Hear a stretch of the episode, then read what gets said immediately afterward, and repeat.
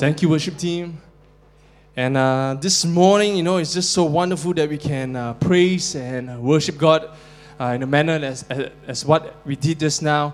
And you know, I believe that whenever we honor God, whenever we choose to give Him all the glory that is due Him, you know, we know we, that God wants to do something amazing in our midst. Because that's, that's just who God is. You know, that's, that He is so good, He is so wonderful that whenever we choose to put Him first and give Him all the praise, uh, wow, He wants to uh, do something even greater in our lives. And so that's what I believe that uh, He wants to do this morning. And uh, that is in line with our topic, our, our theme for this entire month of uh, February. For the month of February, we've been focusing on faith, or rather, we've been focusing on uh, heroes of faith. And uh, so we have heard about the great apostle Peter and how you know his faith grew through him being vulnerable, through him being obedient to God. And of course, last week we heard about Noah. You know how Noah found favor with God. How Noah, uh, as he stood to be counter-cultural in his day, uh, how he walk with obedience as well with God. That's how he found favor.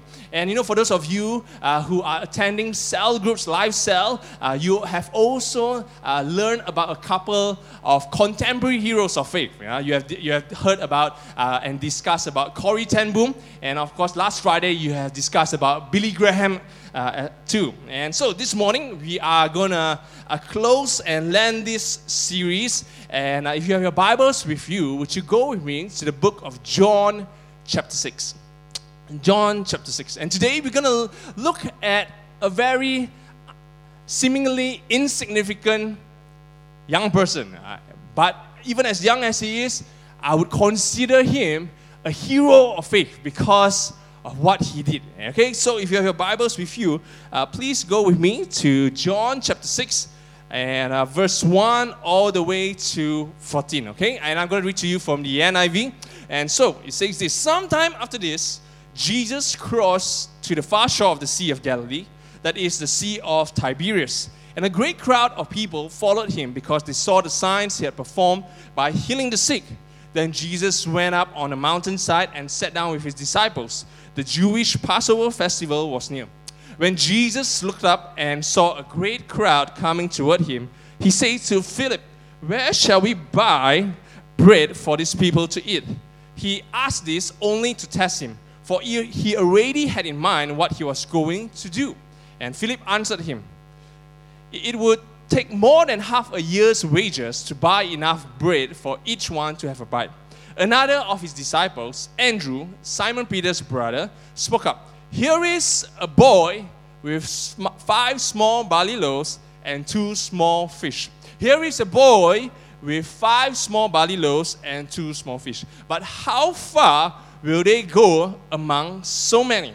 And Jesus said, Have the people sit down. And there was plenty of grass in that place, and they sat down. About 5,000 men were there. Okay, just so you know, just a little bit background uh, even though they just noted here 5,000 men, uh, there are also women and children present that were not recorded for us. And uh, some New Testament scholars estimated that the total number of people who were present actually on that day was about 25,000 people. Okay? And this is because uh, they say that whenever there's a crowd, the ratio between men and women, or rather women to men, would always be two to one. You know, two women to one man.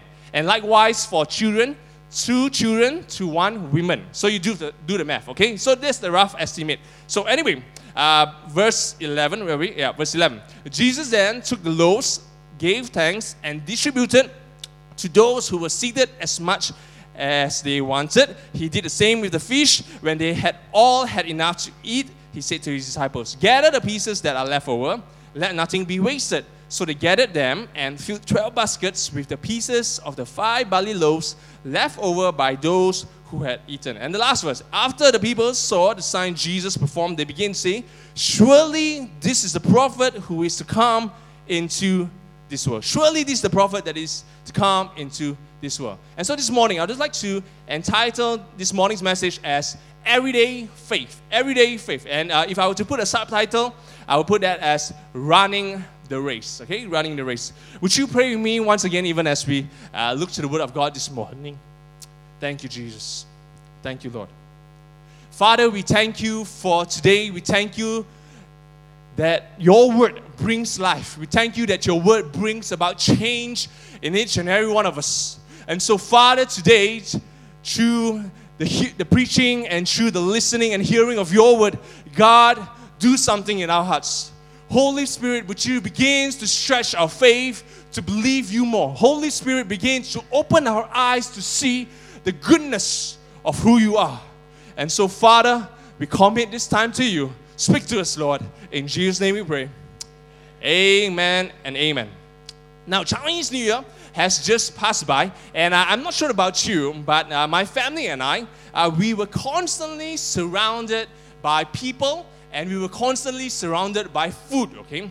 You know, and particularly uh, for this year, uh, we had so many reunion lunches and uh, dinner with family and friends. And you know, I, I really felt like I ate, overate a, li- a little bit this year.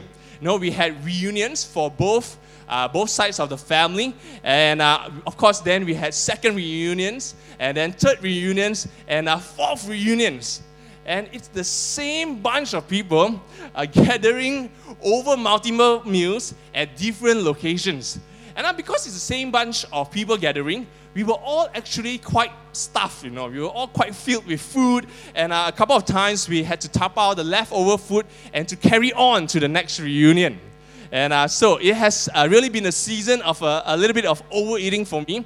And I'm just wondering, know, perhaps for all of us here today, uh, in your family gatherings, uh, do you have a traditional dish that is a must have each Chinese New Year? Come on, how many of you have a traditional dish in your family that you must have. I know some of you have, you know, that traditional fish, you know, that steamed fish, you know, or that steamed duck, you know, whatever it is, okay? And, uh, and, and for my side of family, we definitely do have uh, a traditional dish. You know, my, my background is Hokkien, and uh, usually almost every Chinese New Year, uh, we have a couple of uh, must-have Hokkien dishes, and uh, these are the things that we can look forward to, you know, during the festive season. And and the first one that I can think of hand is the bang guan cha, or rather is the stir-fried meng guang. Okay, stir-fried meng guang uh, with some sliced carrots, some mushrooms, and of course, if probably sometimes you have some dried cuttlefish throw in it together, and uh, and, and usually this dish it is usually eaten uh, wrapped in lettuce and with some sambal, no homemade sambal. And uh, the second dish that I can think of that would appear on our Hokkien uh, reunion dinner uh, is the braised chicken that is cooked with some special dark soy sauce. And of course, we have uh, other few uh, dishes, but you know, these two are the must-have every almost every Chinese New Year. And I know growing uh, growing up in the Yo side of the family, you know, my ama, my, my grandmother, would be the one cooking these dishes together uh, with my eldest auntie. Uh, my eldest auntie is kind of like her apprentice, you know, learning the family dish that is passed down from one generation uh, to another generation. And uh, my mom, she has also joined them in the kitchen too. And, uh, and so, since I have a, a, a, little bit of interest in cooking and a little bit of interest in food, I remember some years back, I actually asked my grandma, you know, on how to make these two dishes, you know. And uh, just so you know, these ingredients are pretty straightforward. You know, there's no rocket science to it. There's no secret ingredient. It's plain, simple ingredients which you can get uh, from the grocery. Okay, it is just chicken, some vegetables, uh, some normal condiments. You know, you have garlic, you have ginger, you have onion, and it's quite easy to follow.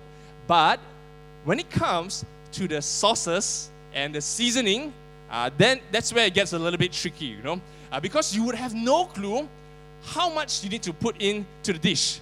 Uh, for instance, you know, I will ask my grandma, you know, uh, how much soy sauce do I need to put in that chicken? And uh, my grandma will look at me and then she would, hmm, agak-agak lah. Wow. And uh, agak-agak basically means, you know, a rough estimate. And so for a person like me, huh? What what in the world is agak-agak? You know, does it mean you know five tablespoons of soy sauce or, or, or one tablespoon or one teaspoon of soy sauce? And it's the same for any other sauce, for, for sugar, you know, for salt. And uh, she will reply the same thing to me. She say, you know, ah boy, uh, agak lah, agak-agak lah, mang aniche, mang anicho. Okay, not too much, not too little. Wow.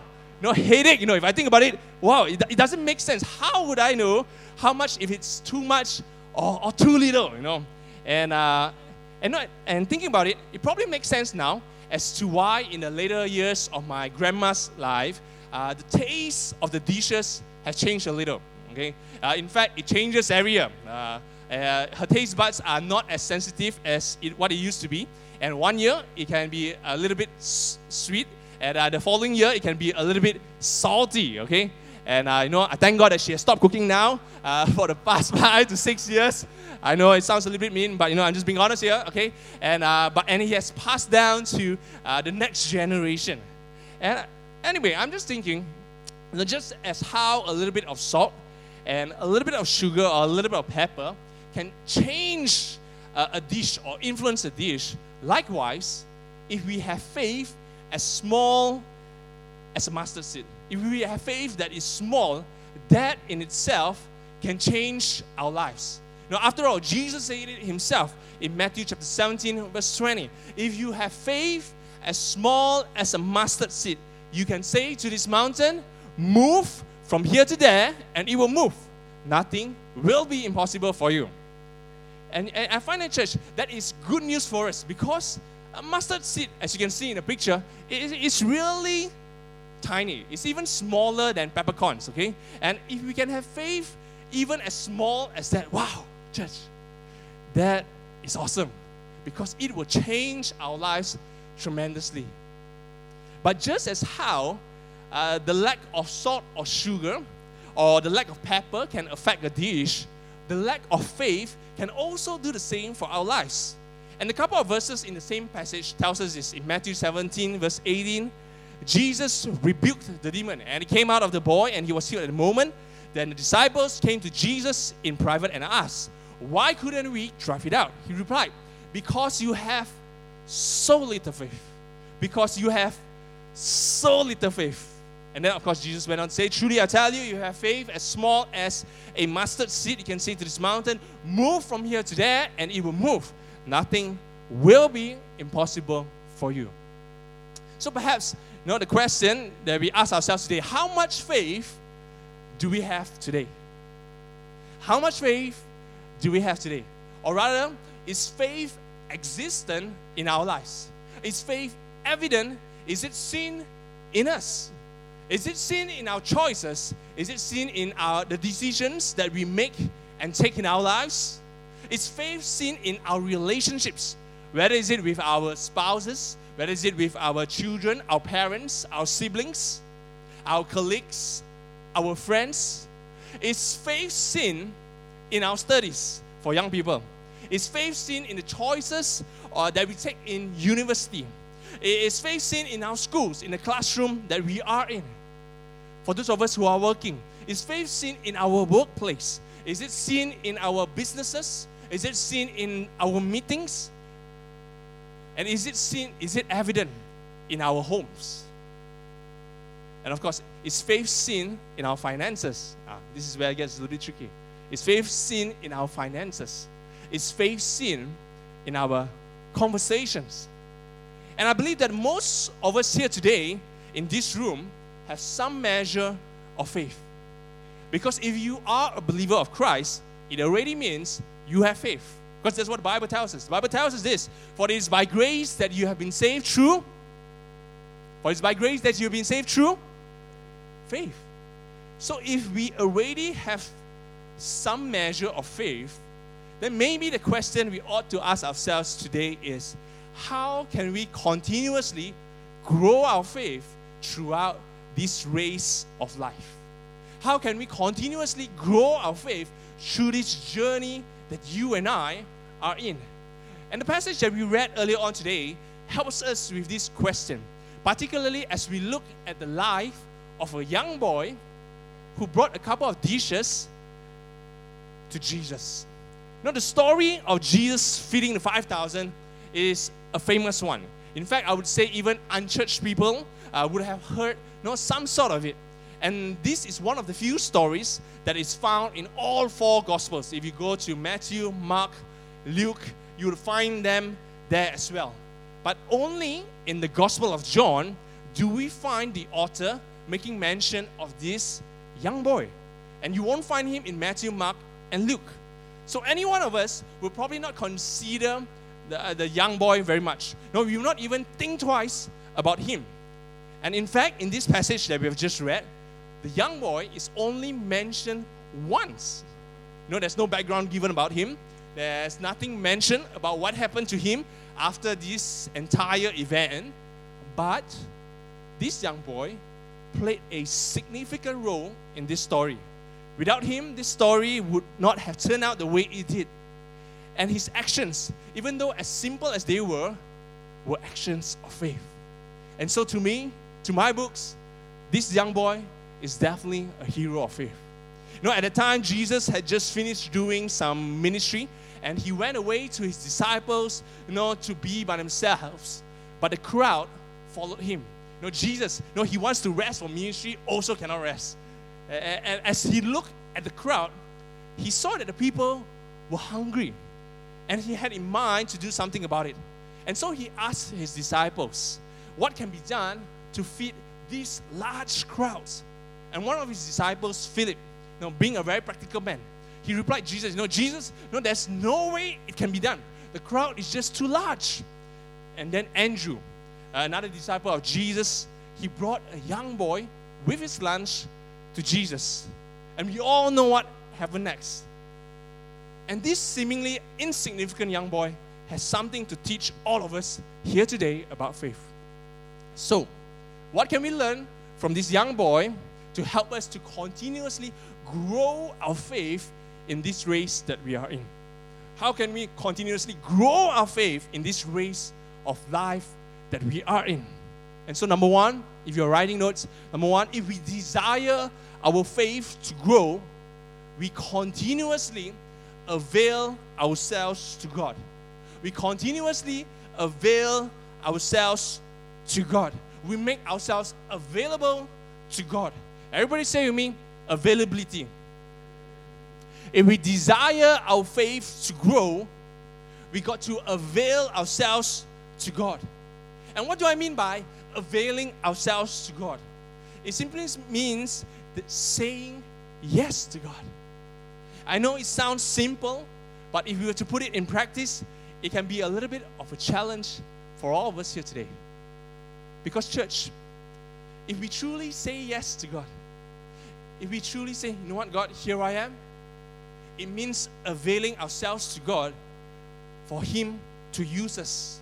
It means saying yes to God for Him to work through us however He desires. It means saying yes to God for God to mold us, to shape us according to His will and His plans for us. And at times, we may not understand God's ways. At times, we may not see the full picture. At times, there will be uncertainties. At times, there will be doubts. At times, there will be questions. And perhaps at times, there may be fear as well. But it's also at those times when we learn to say yes to God, our faith is stretched, our faith grows. And Andrew, one of the 12 disciples, he brought this young boy to Jesus. And all that this young boy had was just five, five barley loaves and two fishes. And you know that was supposed to be for him to eat. And I don't know about you, but if that was me, if I were to put myself in the young boy's shoes, I would be thinking, huh? This is my lunch. If I have to give it away, uh, what am I supposed to eat? You know, boleo, got nothing in it, nothing to eat. I, I don't know if the young boy, he, if he was hesitant to give his food, or whether he was, you know, he was strong-armed and he was forced to give his food. But the Bible tells us that he gave it to Jesus anyway.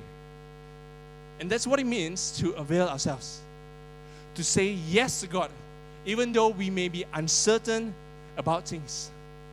And saying yes to God means saying yes to Him in times of plenty and in times of lack. The boy only had five small barley loaves and two small fishes. And the Bible was quite clear on the size. They were small. But the boy gave it anyway. He gave it anyway. And perhaps for some of us here today, Perhaps, you know, when we are doing good, when we are doing all right, when we have sufficient, when things are going great for us, maybe it is easier for us to avail ourselves to God. It may be more challenging for some of us here when we are not doing so good to say yes to God. Or it could be the other way around for some. Know, perhaps when we are doing good, perhaps when we are experiencing successes, you know, we find it hard to say yes to God. We find it hard to avail ourselves to God. You know, we may even say, you know, God, God, you know, no, I'm busy with the successes that you have blessed me with. You know, you know, perhaps, you know, some other time lah. And maybe perhaps for some of us here, we find it a challenge to avail ourselves to God because when we look at what we have, when we look at who we are, we think to ourselves that we have nothing much to offer. Perhaps all that we have is just five small barley loaves and two small fishes. Perhaps we think to ourselves, you know, the person sitting beside us has much more to offer. The person is younger. The person has more energy to give. You know, the person is retired, got more time. You know, the person is older. The person has more experience. But I believe this morning, God is knocking on the door of each and every one of our hearts. Are we willing? Are we available to God? Because I believe God doesn't want any of us to stay at our present faith level you know, if there's such a term for it. I believe that God desires for us to grow even more in our walk with Him, for faith to increase in each and every one of our lives. Know, I have a friend who uh, did engineering in university, and after graduation, uh, she went to pursue her career in engineering for uh, some years. And uh, she even has a certification in engineering. If I'm not mistaken, you can only have that certification if you are practicing in that field. And I know after uh, being in that field for some years, uh, my friend, she felt God stirring in her and leading her to do something very different. You know, in fact, she felt God uh, leading her to teach, to become a teacher. And uh, it was a bit strange for my friend because she has no experience in teaching at all. And but that urge, that stirring inside of her, you know, that burden became stronger to the point she couldn't ignore it any longer. Yes, she had a lot of questions and she definitely had doubts, but she felt strongly that this was what God is leading her to to uncharted waters of being a teacher. She had questions about her finances because she knows that being a teacher in Malaysia, definitely the pay is much more lower compared to an engineer. And, uh, and to add on to the list of her questions to God. She didn't have any background in teaching at all. But she had peace in her heart knowing that this is what God is leading her to. And so she left her job and she joined uh, this NGO called Teach for Malaysia. And uh, Teach for Malaysia is an NGO which places teachers all across uh, the country uh, to rebuild the schools, to, to rebuild the students, and particularly they are placed in rural areas. Okay, and usually, uh, those who join TFM uh, join for a period of two years and then they move on. And so, my friend, she came on board with uh, Teach for Malaysia and uh, she was placed in a rural area in Johor. And it's a very, very small town. And today, she's still there. And this year would probably be her third term. Okay, this will be probably be her third term uh, with TFM, and so it would sum up to be about total of six years now. Okay, uh, as a teacher. And so whenever we meet up, I know whenever we had a chance to catch up, uh, she would tell me, you know what, that it was the right decision.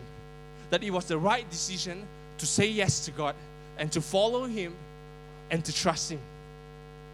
And maybe for some of us here today, maybe God is leading you and directing you to do something, to a career which you have never considered before.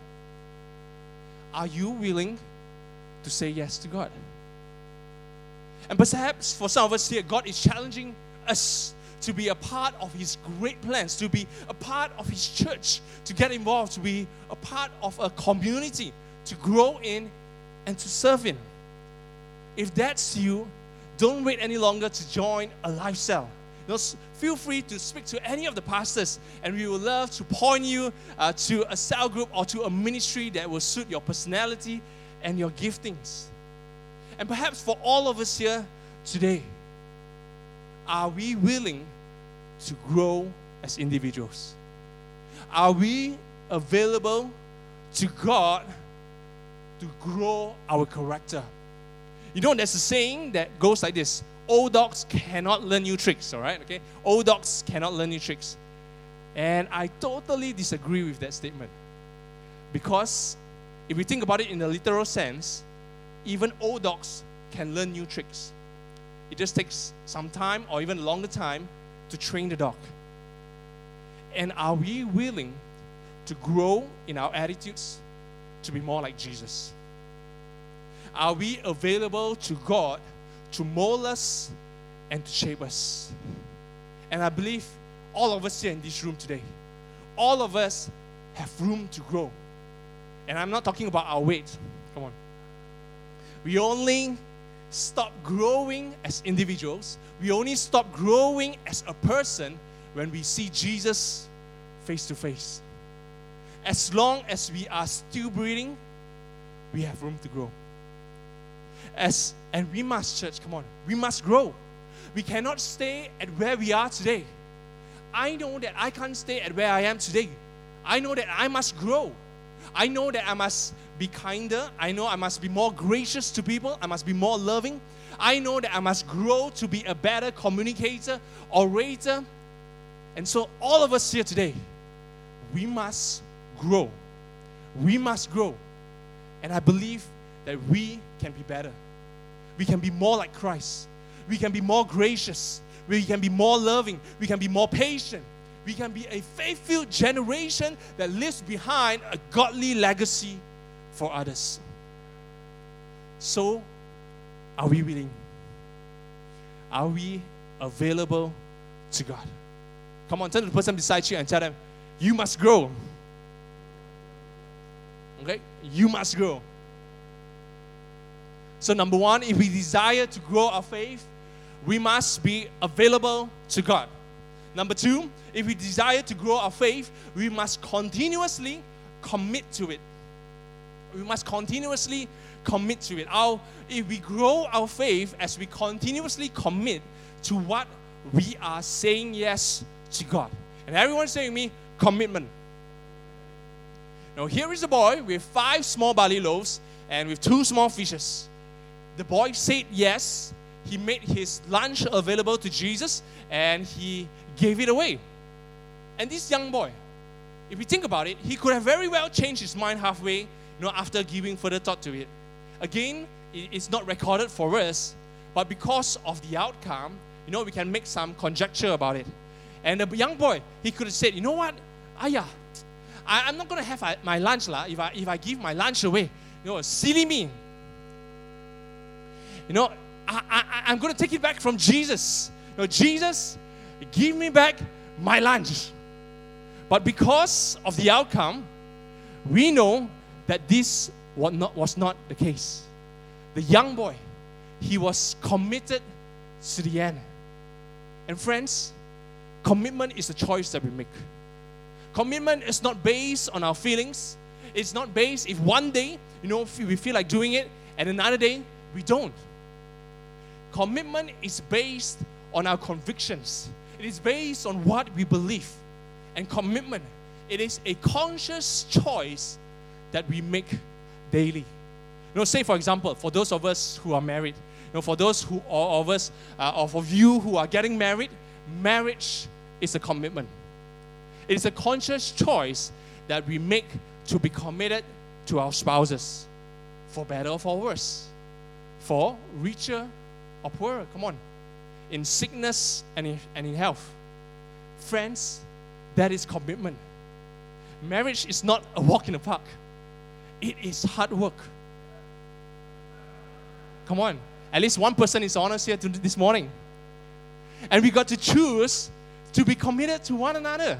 We got to choose to be committed to our spouse so that when we experience days when we feel like killing one another, come on, those of you who know what I'm talking about, when we experience those days, we will still choose to honor and fight for each other over our selfish desires and over our comfort.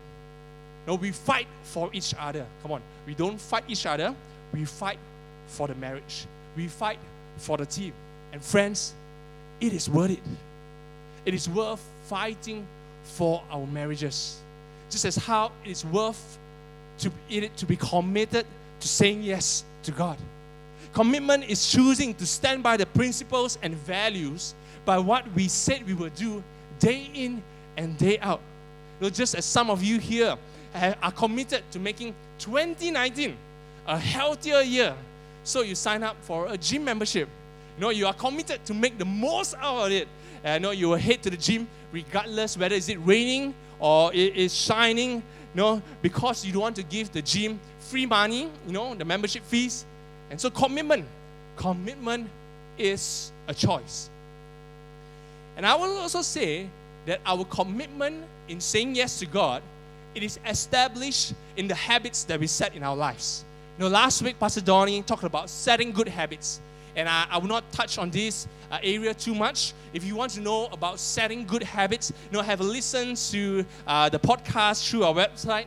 But I would say this the habits that we have in our lives will either set us up to achieve those commitments or it will derail us from doing so. And the question is how does being committed to saying yes to God increases our faith? How does it help us to increase our faith?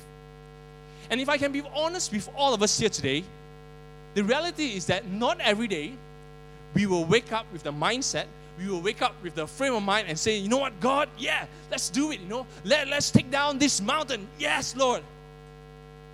Because the reality is that there will be days where we will feel like, you know what, God, just take me home now. This is too much. Come on, that's the reality of life.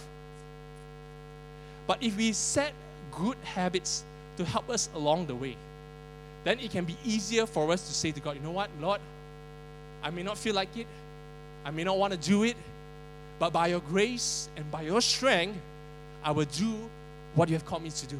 I will be who you have called me to be. And friends, that is faith.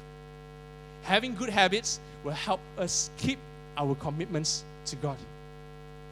And accountability is also necessary in helping us keep our commitments to God. The Bible tells us in Proverbs 27, verse 17, as iron sharpens iron, so one person sharpens another. As iron sharpens iron, so one person sharpens another. Accountability, it is necessary in helping us keep our commitments to God. And church, accountability doesn't mean, you know, we air our dirty laundry for everybody to see, you know. It doesn't mean that. Accountability means there is someone who can check on us, you know, or rather we have given permission to someone to speak into our lives, to help us to be better, to caution us when we have neglected our commitments to God.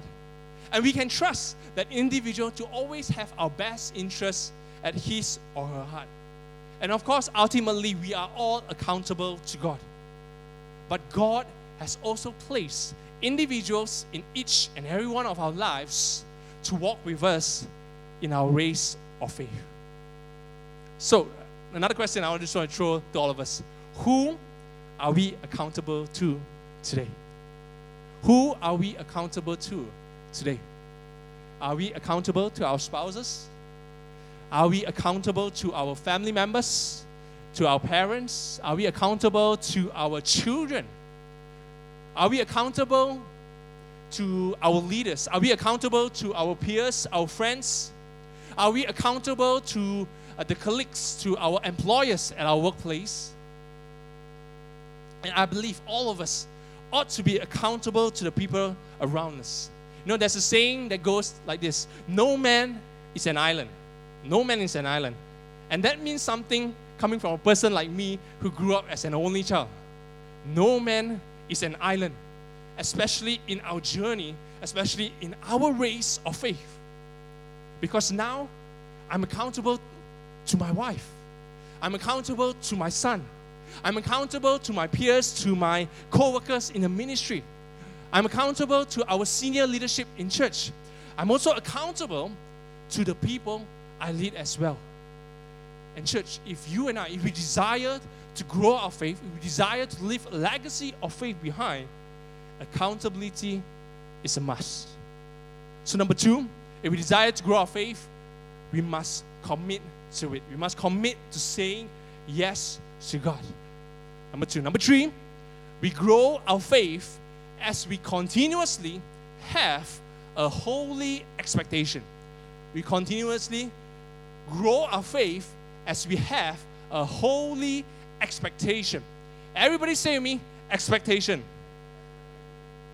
And I say a holy expectation because a lot of our expectations of God and from God in life can really be ridiculous. You know, say for instance, you know, I have the faith to be a billionaire tomorrow as I go and buy 4D, okay? Uh, in Jesus' name. And so I go and buy 4D, and then I says, you know, Jesus, give me my 1 billion through this four digit number. Okay, friends, come on. It is not going to work. Okay, that is not going to work. A holy expectation is based on the Word of God. A holy expectation, it is grounded in the Word of God. Yes, it is faith filled, but it is also Holy Spirit purpose. Yes, it is faith filled, but it is also Holy Spirit directed and it is Holy Spirit empowered. And you know, perhaps for maybe for some of us here today, maybe we have lost what it means to have a holy expectation in our walk with God. You know, in this day and age that we are in, we sometimes forget that we have a wonder working, miracle working God with us. You know, we, we, we tend to rationalize things with science and logic, and in itself, there's nothing wrong in it. Because after all, God has given us wisdom and a mind to think. And in fact, I would say science and God goes hand in hand. It's not one against the other. Because after all, God created the world. So I would say God is the most scientific person if you, if you think about it, you know. And so natural, but naturally, when we think of miracles, when we think of supernatural things and, and God doing wonders and miracles in our lives, we usually think that it must be big. We usually think that it must be huge, you know, with thunder and lightning flashing here and there. But do you know, in our everyday lives, miracles are already taking place. God is already doing wondrous things in our everyday lives. Come on, church. If we have a roof over our head, if we have clothes to wear, if we have food on the table, friends, come on, that is a miracle in itself. Breathing air in itself is a wondrous thing. It's a wondrous thing. It happens so naturally all the time that we don't even think about it. Ask a person who needs a nebulizer to breathe. And they will tell you that breathing is a miracle. And so, if we want to grow our faith, if we want our faith to grow, we need to begin to have a holy expectation of who God is, a holy expectation that God is going to do wonders in our lives every day.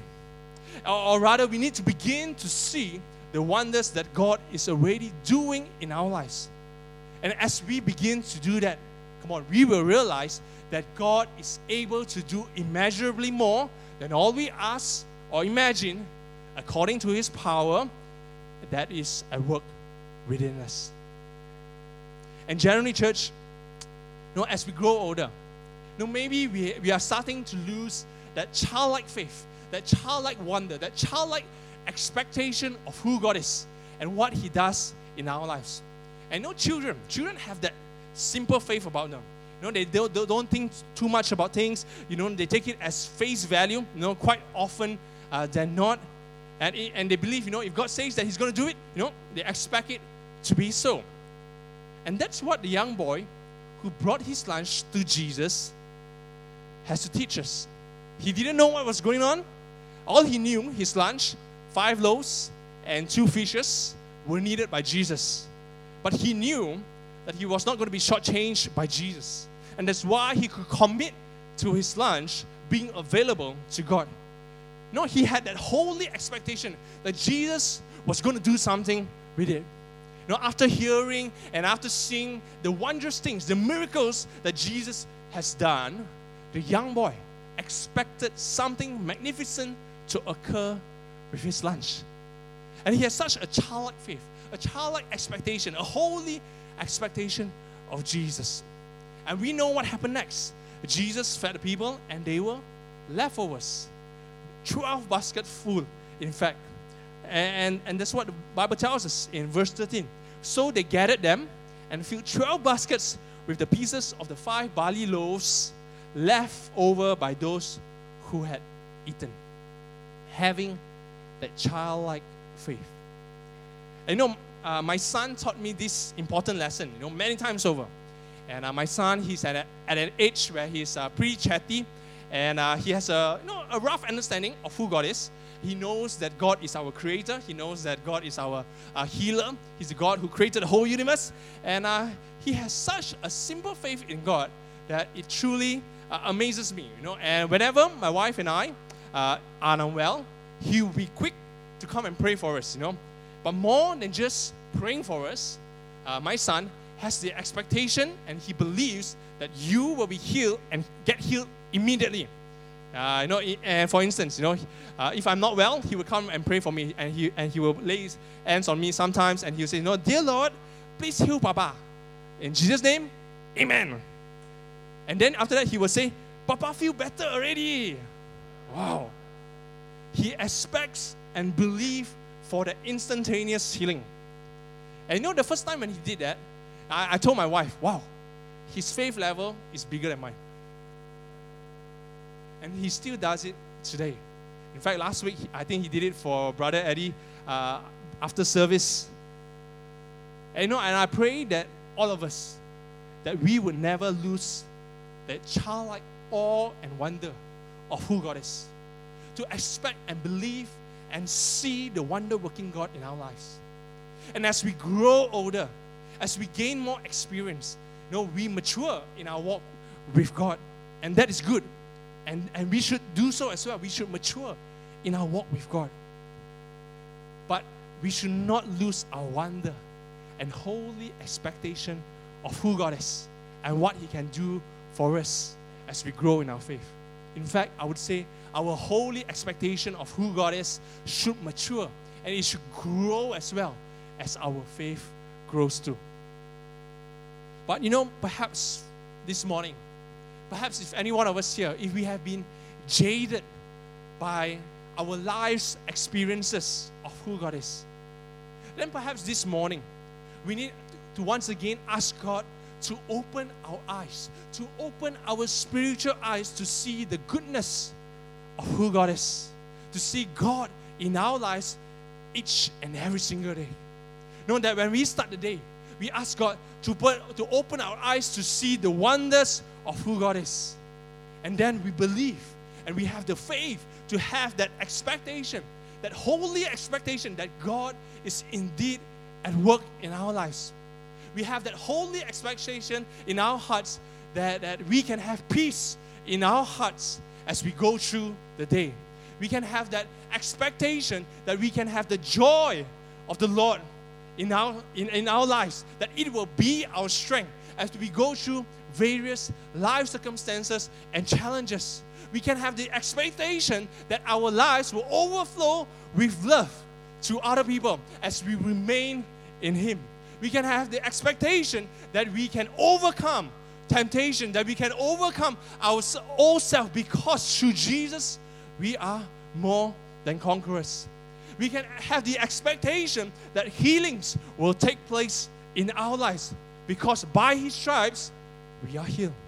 We can have the expectation that we can see breakthroughs taking place, whether is it in our family, whether is it through our studies, whether is it through our workplace, whether is it through our relationships, because with God, nothing is impossible. If we have a God who can create the whole world with just His voice, just speaking, come on. What more God can do in our lives each and every single day. And more importantly, we can expect God to give us a purpose and direction for living. And so, church, have a holy expectation of who God is. Have a holy uh, expectation of what God can do in each and every one of our lives. And this leads me to my final point, even as I invite the worship team to come. We can be available, we can be committed, we can have a holy expectation if and only if we have a relationship with God. The young boy, he could do what he did. He could make his lunch available, he could be committed to it, and he could have the expectation of Jesus because of this one thing. He had a relationship with Jesus. He had a relationship with Jesus. Again, how do I know that he had a relationship with Jesus? Uh, New Testament scholars, okay, they did their historical due diligence and they found out that most likely this young boy would have been part of the crowd that followed Jesus for some time. And this young boy would have seen Jesus doing miracles after miracles. They would see the signs and wonders that come along with Jesus. And this young boy probably sat in Jesus' teaching, and he probably knew the disciples personally as well. And if I think about it, it makes some sense. Because why would Andrew, one of the 12 disciples, bring a random boy to Jesus if Andrew doesn't know the boy himself? Right? So probably they had some relationship and some connection. And so the boy had a relationship with Jesus. And friends, I believe that all of us here desire to, to avail ourselves to Jesus. I believe that all of us desire to, to live a life that is committed to Him, to have that holy expectation of who God is. But it begins with our relationship with Him. And I just wonder this morning how is your relationship with God today? How is your relationship with God today? know, maybe you have been coming to church for some time. Maybe you have, you know, been around church and you have heard messages after messages. You even have sing the songs that we sing. But you have not you have not made a conscious decision of putting your trust in Jesus. But this morning, would you be willing to do that? Even as I ask each and every one of us to close our eyes and bow our heads, no one looking around.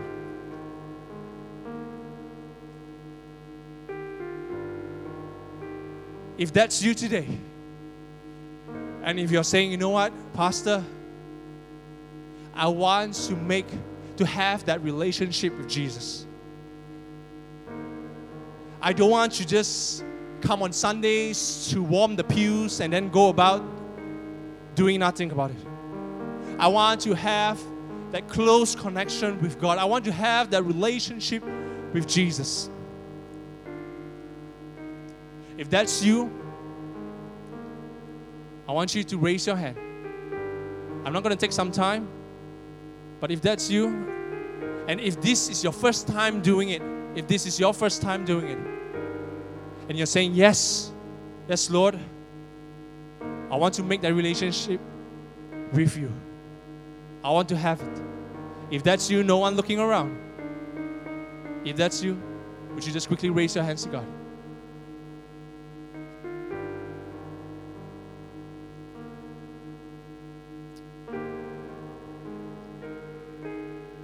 And perhaps for all of us here today, maybe we have a relationship with God. Maybe we, you know, we, we, we, we have said it before that we believe in Jesus. We have said it before that, you know, we put our trust in Jesus. But how is your faith level today? If God were to ask you today, would you be available to me? Would you increase your commitment to me? Would you begin to have a holy expectation of me in your life today? would you be able to say yes? Would you be able to say yes?